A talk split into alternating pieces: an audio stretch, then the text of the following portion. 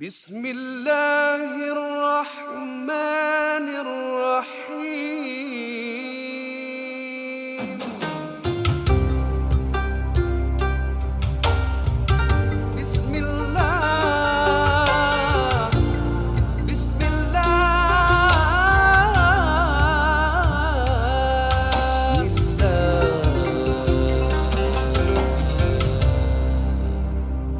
Assalamualaikum warahmatullahi wabarakatuh. Apa khabar semua? Nama saya Nadia Mdin and I'm happy to be here today. Uh, korang dengarlah suara saya lagi. Masih Ramadan, masih Ramadan. Jadi uh, jangan serik ya suara saya ni. Hmm, kadang-kadang ada macam low, kadang-kadang ada macam high, kadang-kadang ada ting-tong sikit kan. Ustazah apa khabar? Alhamdulillah sihat. You is look very good. Uh, Alhamdulillah. Baiklah, sebelum kita uh, sambungi dengan podcast kita hari ini, podcast hari ini dibawakan khas kepada anda oleh Nur Insan, Madrasah Mingguan percuma untuk pelajar.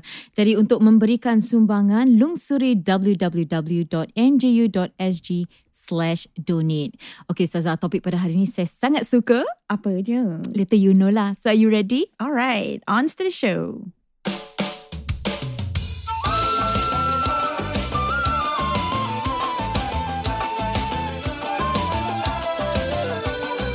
Jangan segan dan malu, marilah mendengar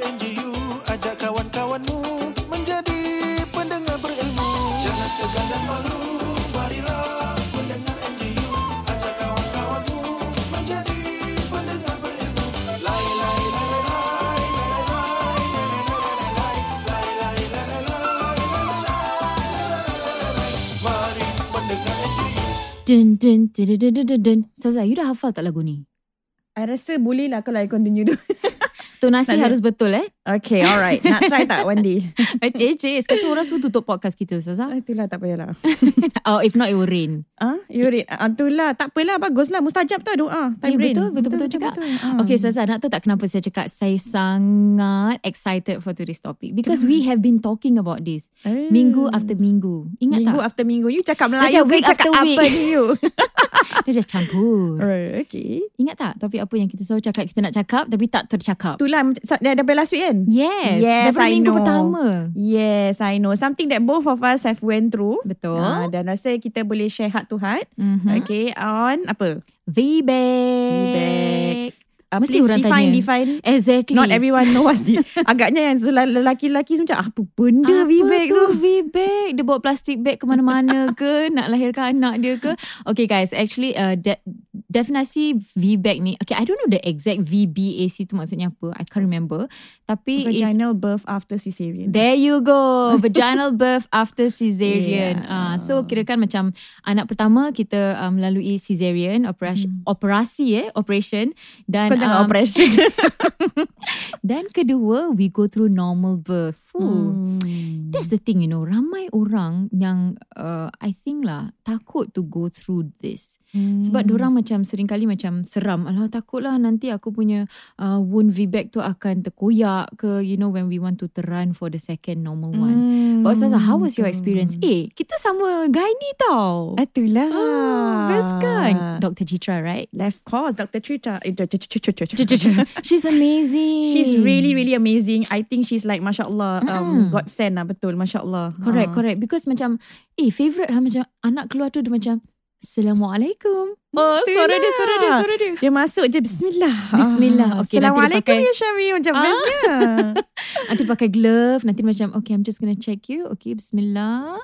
Alright, don't worry. It's okay, mommy. You're doing well. It's okay. So macam, I feel like as if, eh, my mother pula yang tengah nak receive my my my anak. Betul tak? Masya Allah Kan, so she's so motherly. Okay, Ustazah, so why not you share with us your experience on VBAC? My experience on VBAC eh. Actually mine is VBAC 2C VBAC Apa tu? 2C Dua VBAC. Ah ah. Okay. So dua cesarean Dua VBAC Ah, Masya Dua vaginal Allah. So my first and second um, My first is actually breach tau eh, sama. Ah, dia breach. Jadi dah dah pusing kan. Um, breach tu maksudnya yang siapa tak tahu. Actually, I Yeah. pun breach baby. Oh, terus macam degil sikit. ah, eh, eh, dia cermin, dia cermin. That's the word. Tak kan?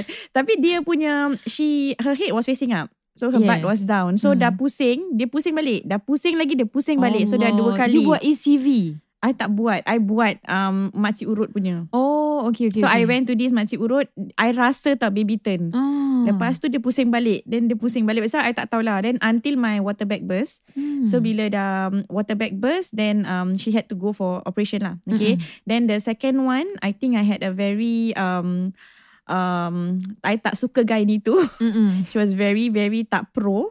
Okay, tak pro dengan pro uh, pro natural tau. Sabar, kat NUH juga. Uh, no, my first two Oh, was okay. at um, nak aku cakap ke? Cakap je biar orang-orang tu tahu. Eh, gitu tak adalah. adalah se- sebuah hospital Yeah. di Singapura yang mana I I had a, I had a very bad experience with that guy ni. Hmm. That guy ni wasn't patient with me. Hmm. Lepas tu dia dia malas nak layan I so my labour pula lambat. My Allah. labour ni ikut tau the, the characteristic of the child follow. My child ni second one pun suka ikut macam lambat-lambat gitu kan. So satu hari ni dia dia dia no, so he tell she she told me lah kalau pukul 8 tak keluar tak keluar I don't care must go for C-sec. If not I because that okay. time I was a, was still very young mother lah.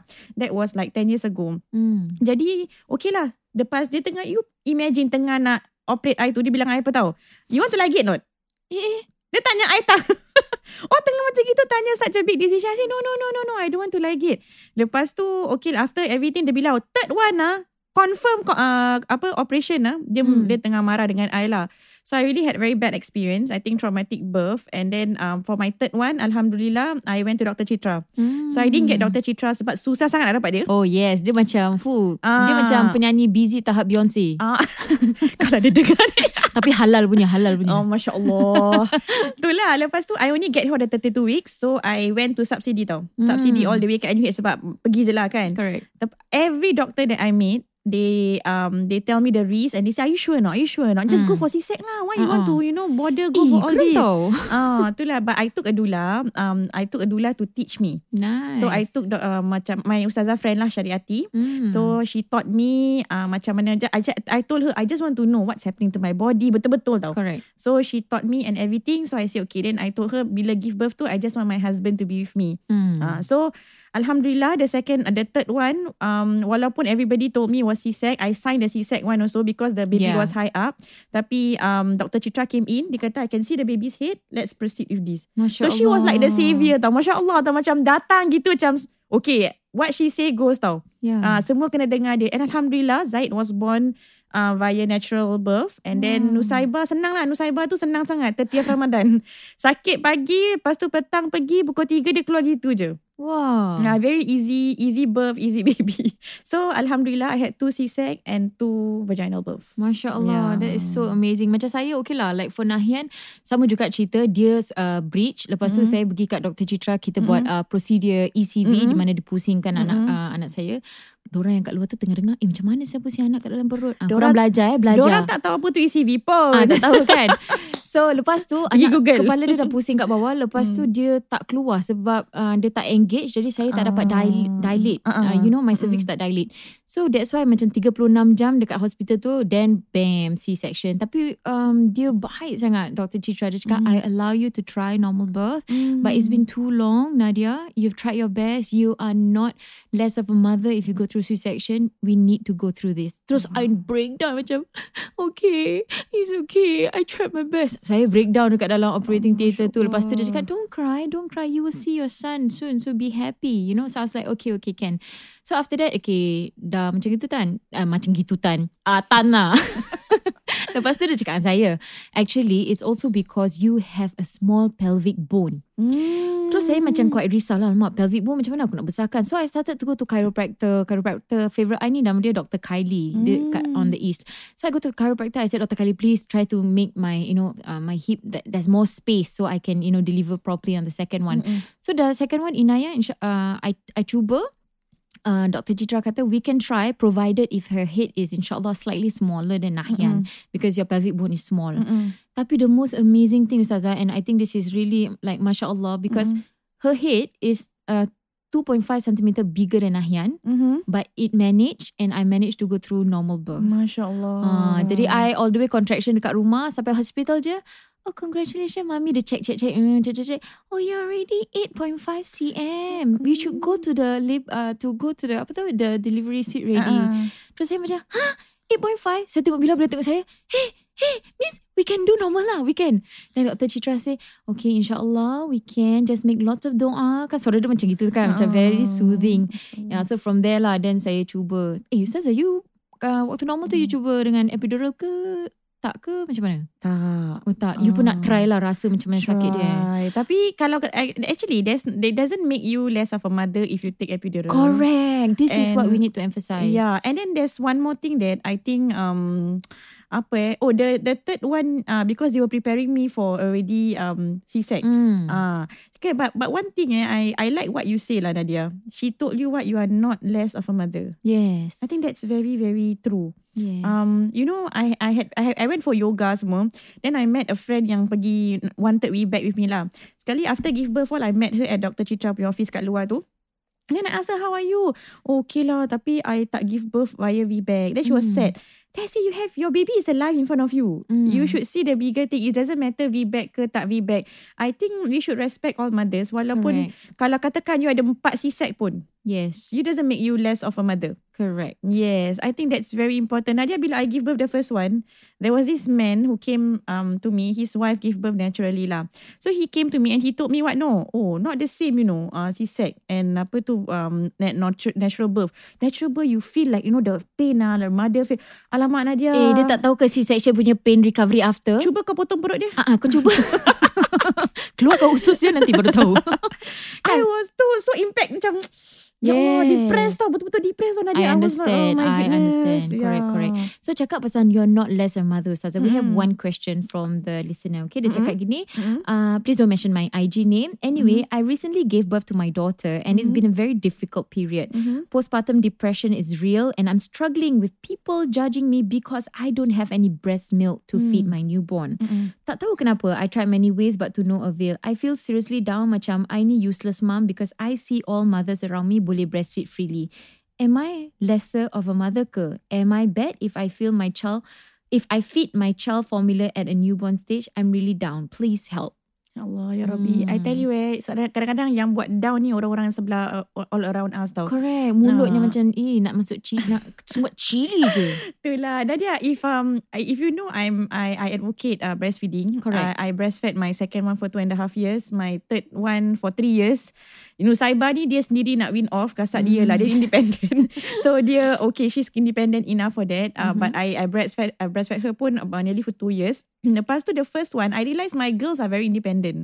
But for the first Hmm. one, I want to tell all mothers out there, I the first one also I struggled.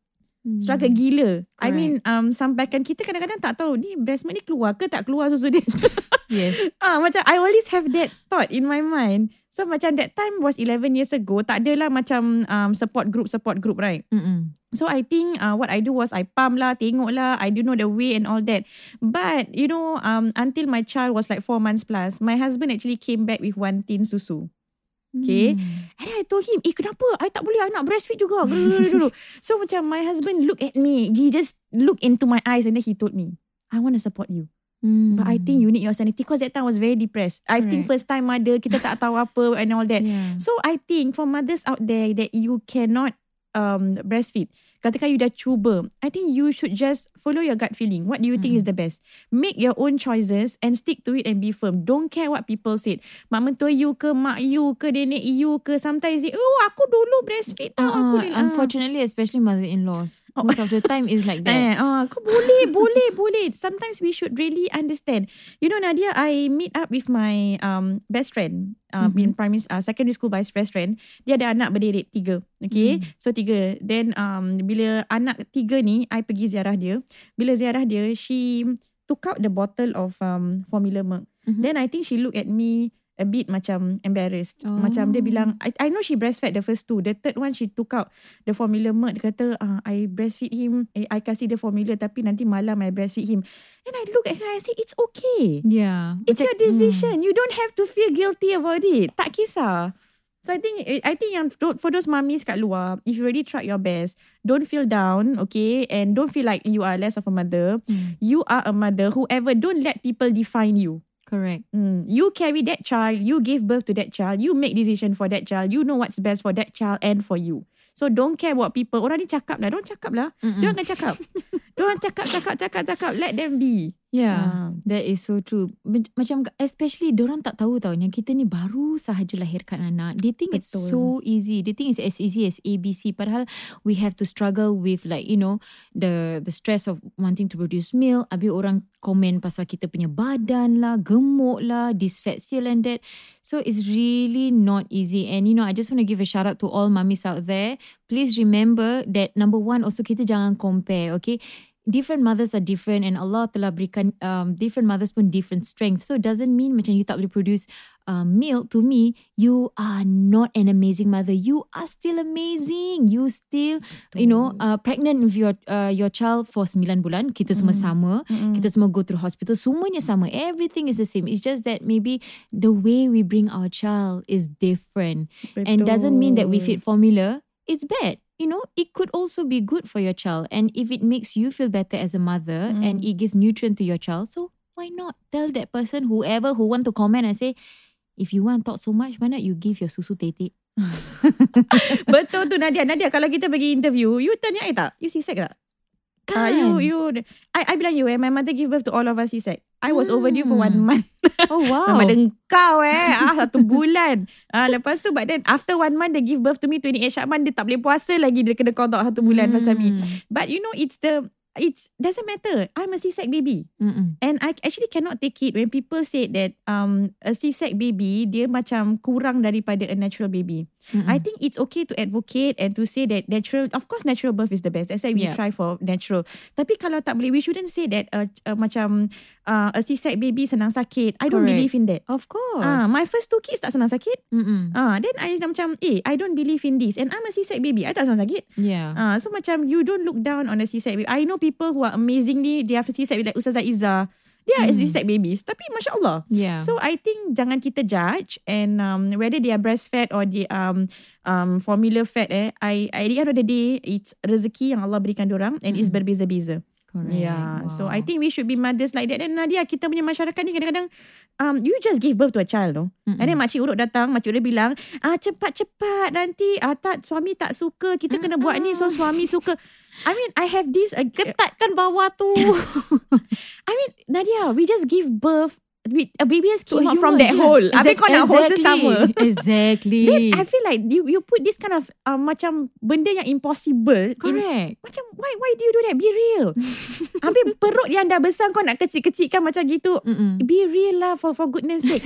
I mean I really think that we should for our health and all that memang. Tapi not until baru beranak nanti suami ni lah nanti suami. No, suami put away man. You, you must teach men that you appreciate your wife. Mm-mm. She's not a macam sex object for you tau. She gave birth to a human for you. That Correct. bin to you, that binti to you. So I think this adat of you know woman has to go macam go back to the um original shape and all that has to be uh, I don't know lah. Please lah. Correct, Kena correct. kena, true. kena banish. Correct. Okay, Ustazah, just one short question before we go on our tiny break, okay? Mm. Since just now you men- mentioned about, you know, making love and sex with your husband, yada yada. So now since kita in the month of Ramadan, we have one question lah. Mm. Um, so dia tanya, Mm. um, are we allowed to make love during Ramadan? And what happens if you tertidur and lupa tu bangun tu mandi kuzul, you wake up, dah terlambat, is your puasa batal? Okay. Da-da-da-da. Dan seiz. Boleh. Oh, kalau kalau satu bulan tak boleh, susah you kesian suami kat sana. Tapi dalam surah Al-Baqarah, Hmm. ah kau dah keluar Ah, tu, kan? ayat 100 saya I, I think 187 tak salah I. Ah, pergi sana tengok. Okay, 187 ada ayat kata Allah, Allah dah berfirman, it's halal to do Hmm. jima, to have sexual intercourse a- after maghrib at night. Jadi dah buka puasa tu kita boleh uh, berjima sampailah sebelum subuh. Hmm. That means the night you can do night malam-malam Ramadan no problem. okay. Siang Ramadan tu yang kita puasa. Yang Tak kita boleh. tak boleh makan, tak boleh minum, tak boleh buat sexual intercourse. Hmm. Kalau buat pun perempuan tak ada masalah, yang lelaki yang ada masalah yang kena bayar kafarah dan sebenarnya berdosa lah. I ada question Ustazah, my husband selalu buat. Habis Hmm. macam mana, not one or two tau, ramai yang Mm-mm. bilang selalu buat. I say it's a sin. You Yeah. cannot do it. Yeah. Habis dia tak boleh tahan macam mana, it's puasa. Yes. You tak boleh bilang, I makan je lah puasa berat, tak boleh. Correct. Ah, so cannot lah. Mm-mm. Hmm, baiklah. Okay, dengar ya Hmm. tuan-tuan dan puan. Eh tadi you tanya pasal ghusl eh? Apa dia? Ghusl. Ghuzul ya. Uh, Kalau ghuzul. terlupa. You cakap ghusl tu macam French. Ya, ghuzul. Dia actually apa ni pronunciation dia? Ghusl. Ghusl. Ay, wah Masya Allah. Ahsanti. Bahasa Arab Ah, dia okay, itu ghusl. Ah. So how? Kalau kalau katakan you dah buat malam, Uh-uh. lepas tu Uh, malas dah buat nak malam. dah buat malam. Dah buat sate ke? okay. Lepas tu penat eh, penat tidur lah kan. Lepas dah tidur, lepas tu bangun pagi dah sahur kan. Lepas tu tak sempat nak mandi. Boleh tak? Lepas tu dah subuh. Boleh tak? Walaupun kita dalam masih dalam hadas besar, boleh tak ada masalah. Jadi kita boleh je lepas subuh tu kita mandilah. Tak ada masalah. No problem sebab kita nak salat subuh. Sama juga apa siapa-siapa lah yang ada wet dreams ke. Hmm. Uh, boleh kita sahur saja lepas tu sampai subuh pun tak apa. Uh, dan lepas tu kita continue je puasa kita cuma mandi supaya kita dapat um, solat subuh. Baiklah, terima kasih Ustazah. Okey, kita akan Hmm. continue sebentar lagi. Meanwhile now, kita akan bersama Zah dan juga Din untuk menerangkan lebih lanjut lagi tentang campaign on the free madrasah. Saudara pendengar muslimin muslimat yang dirahmati Allah sekalian, terima kasih kerana masih lagi mendengar NJU Muslimah. Dan uh, pastinya bersama saya Din Rahim dan juga Zara Ismail. Hmm. kita ada satu uh, hajat untuk bersama pada hari ini yang mana ini satu uh, inisiatif uh, bersama teman-teman kami daripada Nur Insan dalam mana kita akan uh, mengajak semua pendengar-pendengar kita untuk melakukan ibadah iaitu bersedekah. Uh, untuk uh, satu madrasah secara percuma untuk anak-anak mempelajari ilmu agama Allah SWT.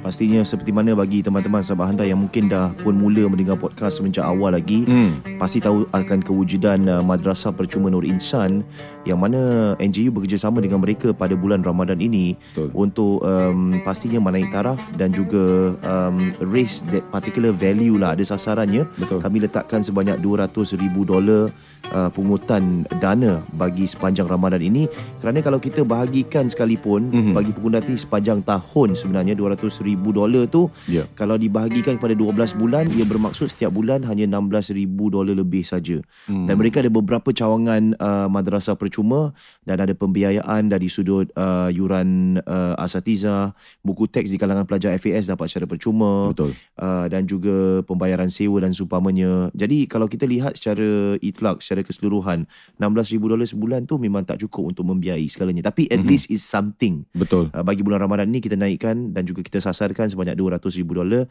Dapat kami um, berikan kepada Nur Insan Ya. menerusi laman www.nju.sg garis miring donate. Boleh saja letakkan berapakah jumlah yang anda ingin berikan uh, pastinya semoga anda diberkati sentiasa pada bulan Ramadan ini Mhm. dan ribuan terima kasih juga sejauh ini Ustazah Syamim eh bersama Mhm. dengan kami uh, Oh, pertama kali eh kita Ah, bersama pertama kali dalam studio bersama-sama. pertama kali dan uh, nak tanya sedikit lah tentang Ya. uh, sedikit sebanyak ni apa kelebihan uh, memberikan sedekah dan juga amal jariah melakukan amal jariah khususnya Mhm. pada bulan Ramadan um, dibandingkan pada bulan-bulan yang lain Ustazah.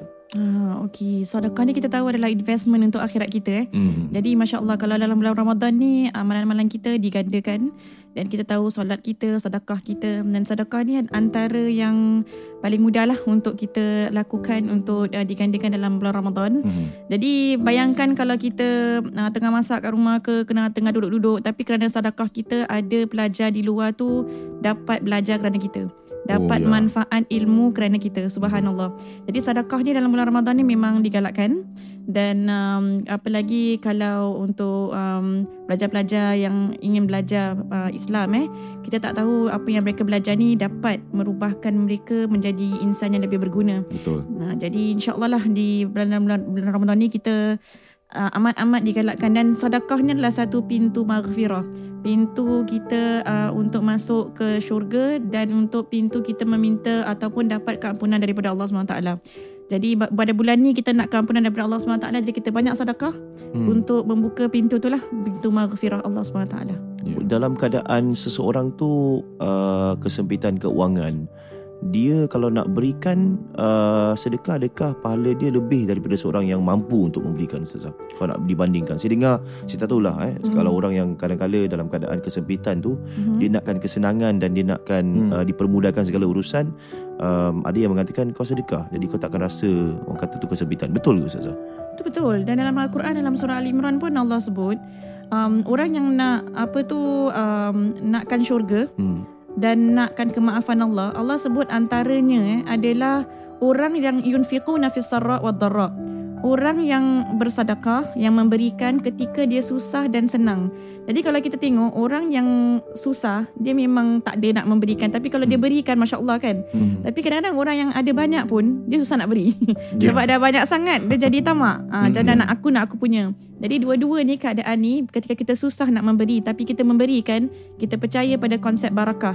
Yang apa kita beri, kita akan dapat lebih daripada itu. Bukan hanya dari segi harta, Mm-mm. tapi dari segi kesihatan, dari segi kesenangan. Nah, ni semualah jadi kita percaya. Ya, uh, pastinya uh, kita memberikan sedikit keyakinan kepada Allah SWT, husnuzan kepada Allah yang mana kita bersedekah ni pastinya Allah akan memberikan uh, seperti mana yang dinyatakan oleh ustazah tadi eh, barakah dalam segi bukan sekadar wang digandakan dan uh, juga masa dan juga kesihatan yang diberi. Muslimin muslimat yang sedang mendengar kini, ayo sama-sama kita mengajak anda untuk memberikan sedikit cahaya bagi pelajar-pelajar yang ingin belajar agama dalam madrasah percuma ini di www.nju.sg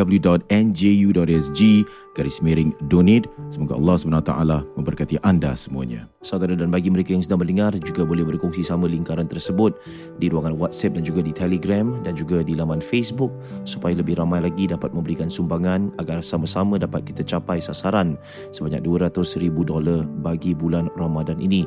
Dalam masa yang sama juga bagi mereka yang mungkin telah pun membuat uh, donation ataupun membuatkan sumbangan uh, boleh saja ya anda muat naikkan di laman Insta Story uh, ini sebagai pembakaran semangat dan Hmm. juga memberikan kesedaran kepada yang lain bahawasanya portal ini terbuka untuk sesiapa saja memberikan sumbangan kalau dapat tag kami di nju.sg kami juga bakal uh, repost di ruangan Insta Story dan semoga anda semua diberkati sentiasa dan kita serahkan kini kembali kepada Nadia untuk mendukung uh, rancangan NJU Muslimah di Spotify.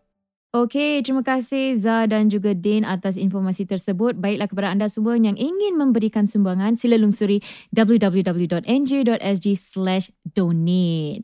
Okey, Ustazah, back to our topic. Okay. okay. So okay, so kirakan dia mm, everything is okay lah. So now I think yang penting um, the parents out there they know lah that they can actually make love ya tuan-tuan dan perempuan. boleh kesian suami you satu bulan Ramadan. Mm-mm. Pagi tu Syawal tak jadi pergi masjid. Tu jangan tunggu tunggu macam hmm bila ni. Oh okay lah. okay, now kita dah cakap tentang uh, VBAC, dah cakap tentang uh, normal delivery and then Mm. we also spoke about uh, this uh, making love. Okay, talking Mm. about making love, I nak relate lah ni satu question yang dia may seem a bit remeh-temeh tapi I Mm. think is quite uh, connecting to it lah. Mm. It's tentang Brazilian waxing which I Mm. pun nak tahu. Okay. Mm. Um, I don't know whether is it actually boleh ke tak boleh. Is it our aura? So dia punya soalan ni is um mana dia? Okay. So do we actually is it permissible for us to go through Brazilian waxing? Is it are we allowed to because uh, my husband told me that that area is also aurat towards another wanita. Is this true? Hmm. Yes, aurat um, kita punya pubic area and all that kan. Itu Ha-ha. adalah aurat yang berat lah. Aurat yang berat. Oh. It can only be shown to another person um, when of course like giving birth, you have a necessity. Yes, correct. Ada um, you have like uh, something macam nak buat uh, test like Hmm. you know um, pap smear and all Okay. that. Of course lah. Takkan tak Mm-mm. tengok. Tak nak, I, I tak nak tunjuk you juga macam mana Mm-mm. kan. so all that kind of thing you have to show and doctor kalau you ada infection and all that of course. Tapi um um, of course you you will choose a, a female doctor lah over a male doctor if there's availability of female doctor. Kalau Brazilian waxing, okay, um now it's um uh, a common thing lah that is happening right now. Mm-mm. And I think many of our kita punya masyarakat pun ada dah ramai um you know know this and if they find that this is uh, good. So um can we do it? Actually there's two aspect here. One is about aurat, the other one is about being together with another woman with your Mm-mm. aurat exposed in one place. So kita Oh. memang ada batas antara woman dengan woman tau. Hmm. Contoh macam two woman cannot enter inside one room cubicle with the aurat exposed. Ah kan itu kan aurat juga. Oh. Ah kan because it can also lead to you know um Hmm. things that is not uh, desired lah. Okay. So that's also another thing. So um basically the the hukum is if you are you know if you can do it yourself, Mm-mm. silakan. Mm. Right? There are people who I talk to and they said they are able to wax themselves. Okay, so Mm. if you are able to wax yourself, okay, masya Allah, alhamdulillah. better Ooh. buy the good product lah. If not, mm. Kau jangan beli lilian kat luar. Ha. Terbakar. so um like other parts of your body it doesn't matter Tapi Brazilian waxing uh, macam it because it's like your very uh, aurat Precious. berat lah, Hmm. aurat berat. Then okay, then so but another thing kalau katakan you need there is a need for you to do so. Okay, for for example, what is the need? Okay, what is the need? Number one, you have an infection and maybe you have shaved your hair, your pubic hair. It becomes so prickly that it's is disturbing you. You cannot Mm. walk, you cannot do anything because you know it's it's uh, touching your labia ke apa. We are being very open right here. Ah, Tajam ah. macam durian. Tajam. No, these are things like that. Yes, Okay, correct. fine. That means you have an issue kan? Yes. Suka kan Nadia kalau berbual macam It's funny. Okay. So kalau this kind of things, I mean you have an issue. You Correct. don't have to explain to anyone. You cannot walk. It's it's affecting you. You have Mm-mm. itchiness kat bawah sana. So you have to do what? You can actually go lah. You have, this is considered like macam a med, med, macam medication lah macam you have to uh, do something. So no problem. Ataupun your husband katakan uh, tak nak buat. Hmm. Sebab he's someone who's uh, maybe doesn't like hair or something like that. So you know disgusted or something. That means you have a reason why you need to go, and you are Mm-mm. you are someone who's not able to do it yourself. Katakan Okay. you nak buat you takut. Uh-uh. Ah, tak semua orang boleh cabut gitu kan. Correct. Ah, so I kalau you you have a reason, you need to go, then that reason yes you can go. Tapi kalau you tak ada Mm. reason setakat nak buat je, setakat nak apa je, ah then you know, ah some people are just they are very clean. They Mhm. want you know they they really want to um uh, do that. Also you have a reason. You cannot live with it. Okay. Ah, so what's your reason for doing it? Hmm. Really go back to you don't have to explain to people. Kau tahu aku buat sebab suami aku tak payah. You know you ha- you know it yourself Yeah. why you want to do. So you buat lah. Hmm, Baiklah. gitu. Jadi macam bottom line tu is still at the end of the day niat lah. The niat kan? Yeah. Because it's if some people really have to do it, then Correct. um okay lah takkan nak bilang tak boleh juga. Mm, mm, Hmm, saya mm, juga kan. Hmm. Apa kata kalau ajalah suami tu buat? Kalau suami buat, is it okay? Because sometimes like pregnant women, I have known of some. no, Ustaz. Kalau suami buat dia tak jadi buat, dia buat lain. Kau faham tak? Ah. ya Allah. Dia macam cerita lain. No, but really, I have, okay. Uh, to be frank, is my cousin lah. Ah. Dia cakap, eh, eh serius, serius. Aku punya perut dah besar sangat. Aku tak boleh nak uh, bersihkan myself. So, I ask my husband to do it for me. ah, ya ya. So, husband dia macam belajar and then literally really do it for her. Ah, yes. Habis I macam, wow, that's a skill, man, to have. You know? Ah, okay okay. Ah, But that's good sebab nanti I mean we, we see reality lah. eh. Perut dah besar. yeah. you gotta have skill lah to to either you do it yourself macam gitu ataupun you Ah, minta tolong dengan So suami. wait, for that, you, okay, pasal kita dengan suami tak ada batas aurat tau. Correct. Uh, so if your husband can help you Mm-mm. remove your pubic hair, Mm. ahlan wa sahlan. Ahlan wa Ahlan wa sahlan. sahlan. I mean, that will be cerita lain kita tutup tirai. Uh, you get what I mean, right? Kau ni. Mm-mm. Okay, okay Ustazah. Thank you so much for this. And just one last question to uh, tutup kita punya topic for today. I nak tanya. Um, someone actually asked, what is the best way to throw away our dirty pets? Because dulu-dulu orang-orang cakap, kau tak cuci kau punya tu, nanti jin jilat. Uh, you know, mak-mak always like to say that. So I don't know whether it's Hmm. true or not. What is the best, the most respectful and the most etiquette way to throw our pets? Okay. Dulu, orang pakai rags. Orang pakai macam cloth and all that kan. That's why Hmm. orang cuci, then they hang it, then they wear again. Huh? Orang Wait. dulu lah. Okay, so yang cotton-cotton tu cuci, basah, keringkan pakai Bukan. lagi? Dia pakai macam kain gitu. Oh, kain. Dia macam, you know, kain pelikat gitu, kain macam okay, gitu. Okay, Ah, okay. Macam pakai. lamping eh? macam lamping baby. That kind of material lah. Ah, gitulah, Okay. gitu-gitulah. So they they just wash and then they they put back tau. Macam they Oh. wash dulu pun ada pad. oh, that's true. Ah, Ah, so Hmm. they do. So sekarang dah ada pad. Then the pad is absorbent, they absorb. They also macam tak payah. It's not um contohlah macam underwear lah kita cakap eh. Mm-mm. Underwear kalau kita pakai disposable, kita cuci tak?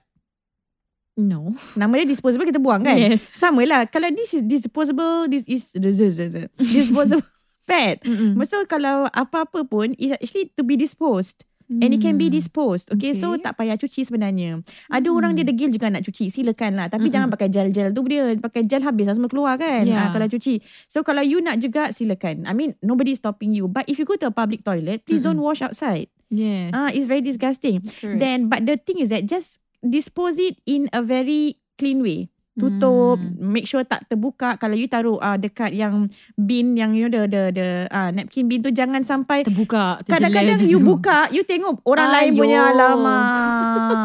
Spoil I get it. I get it, Yeah, it's so disgusting. so I think that is adab of a Muslim. You Mm-mm. make sure that you dispose it in the best way. You leave the toilet you know like uh, for the next person to use like how you want to enter the toilet. Correct. Uh, so I think tak payah cuci. Hmm. Kalau you nak cuci juga, uh, silakan tapi kat rumah you lah. Mm, that you have to be very clean. Mm-mm. You have to wash your sink and all that sebab darah tu najis. yes. Kalau terpercik dekat basin you ke, terpercik dekat Hmm. toilet you ke, Mm-mm. percik kat mirror you tu adalah najis. Hmm. Na, najis hukum najis darah tu sama dengan hukum najis air kencing. Oh. Uh, jadi kalau terpercik-percik you, you cuci ikut suka hati terpercik dah tu macam cerita kan. Wow. Ah lagi satu Nadia. Ah, ah. Kalau kena seluar dalam ataupun kena baju atau kena pants. Ah, yes. Jangan humban dalam washing machine. Cucilah dulu cuci tolong. dulu Cuci. kan. Eh, gelilah. Ah. Darah-darah tu cuci dengan baju lain. Ah, actually undergarments all don't wash to with Together, others. Yes, correct. you wash yourself and then Mm-mm. you you hang yourself. Don't put I don't even put in the the washing machine. so Kan. itulah gitu. Uh. Alkisah ceritanya. Hmm. Sebab saya ingat tau macam I always macam dengar alamak betul ke ni mak-mak kita semua cakap macam gitu. And then I grew up macam feeling very scared. So I'm uh, normally the kind who like make sure that everything is really clean. Mm. So macam tadi you cakap making sure that the uh, you throw in the best clean possible way manner. So uh, example Ustazah macam mana? Like for me I would just roll into Mm-mm. macam orang kata tu dah macam sushi Ah, aku, aku tengok. I punya tangan pun reaction Betul lah. Ah, exactly. Di- Kita roll macam Uh-uh. uh, sushi ataupun orang kata popia, popia roll. And then I'll Jangan wrap it. kau tak boleh makan popiah lepas ni. Jangan. And then I'll wrap it with the Hmm. with the plastic. And then saya tutup dengan tisu. Mm-mm. Baru saya buang. Betul. Tapi sebelum buang, saya akan baca Bismillah. So I don't know whether that's Kenapa know. kau tak baca Uzbillah?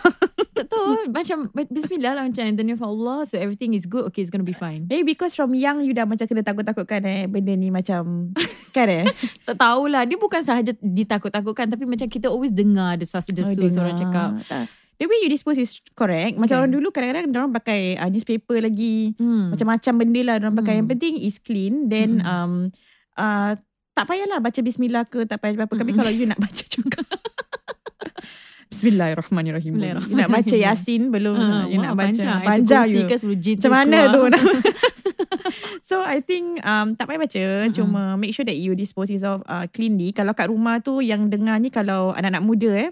Anak-anak muda macam kita tua sangat. Uh, tak apalah Mm-mm. anak-anak muda ni kadang-kadang. tak apa. I ajar. Anak I pun I ajar. Walaupun dia 11 tahun. Mm-mm. Dia belum balik Tapi I dah ajar dia Kalau nak dispose benda-benda gini semua Jangan dispose dekat Rubbish bin yang mana Kalau Abah buka Abah nampak Ayo malu. Ah, This is something that my mum teach me I think it is common sense lah Correct. Show in Because sekarang um, Rubbish bin semua kat luar. Mm. So I have to teach them How to dispose How to do this lah mm, This is Hmm. antara I think um, Kita malu lah eh, All these things are actually Our Hmm. personal stuff Yeah Hmm, baiklah. Jadi kalau you all ada lagi personal stuff ke personal questions nak tanya kepada I dengan uh, Ustazah Shamim, silakan. Or you can write to us on my uh, IGDM or Ustazah or even the NGU punya IGDM. Jangan malu, jangan segan. Marilah kita dengar NGU podcast. Eh, aku nak jugalah nyanyi. Kau lagu apa pula kau dah Dia macam terpesong sikit dia punya tune eh.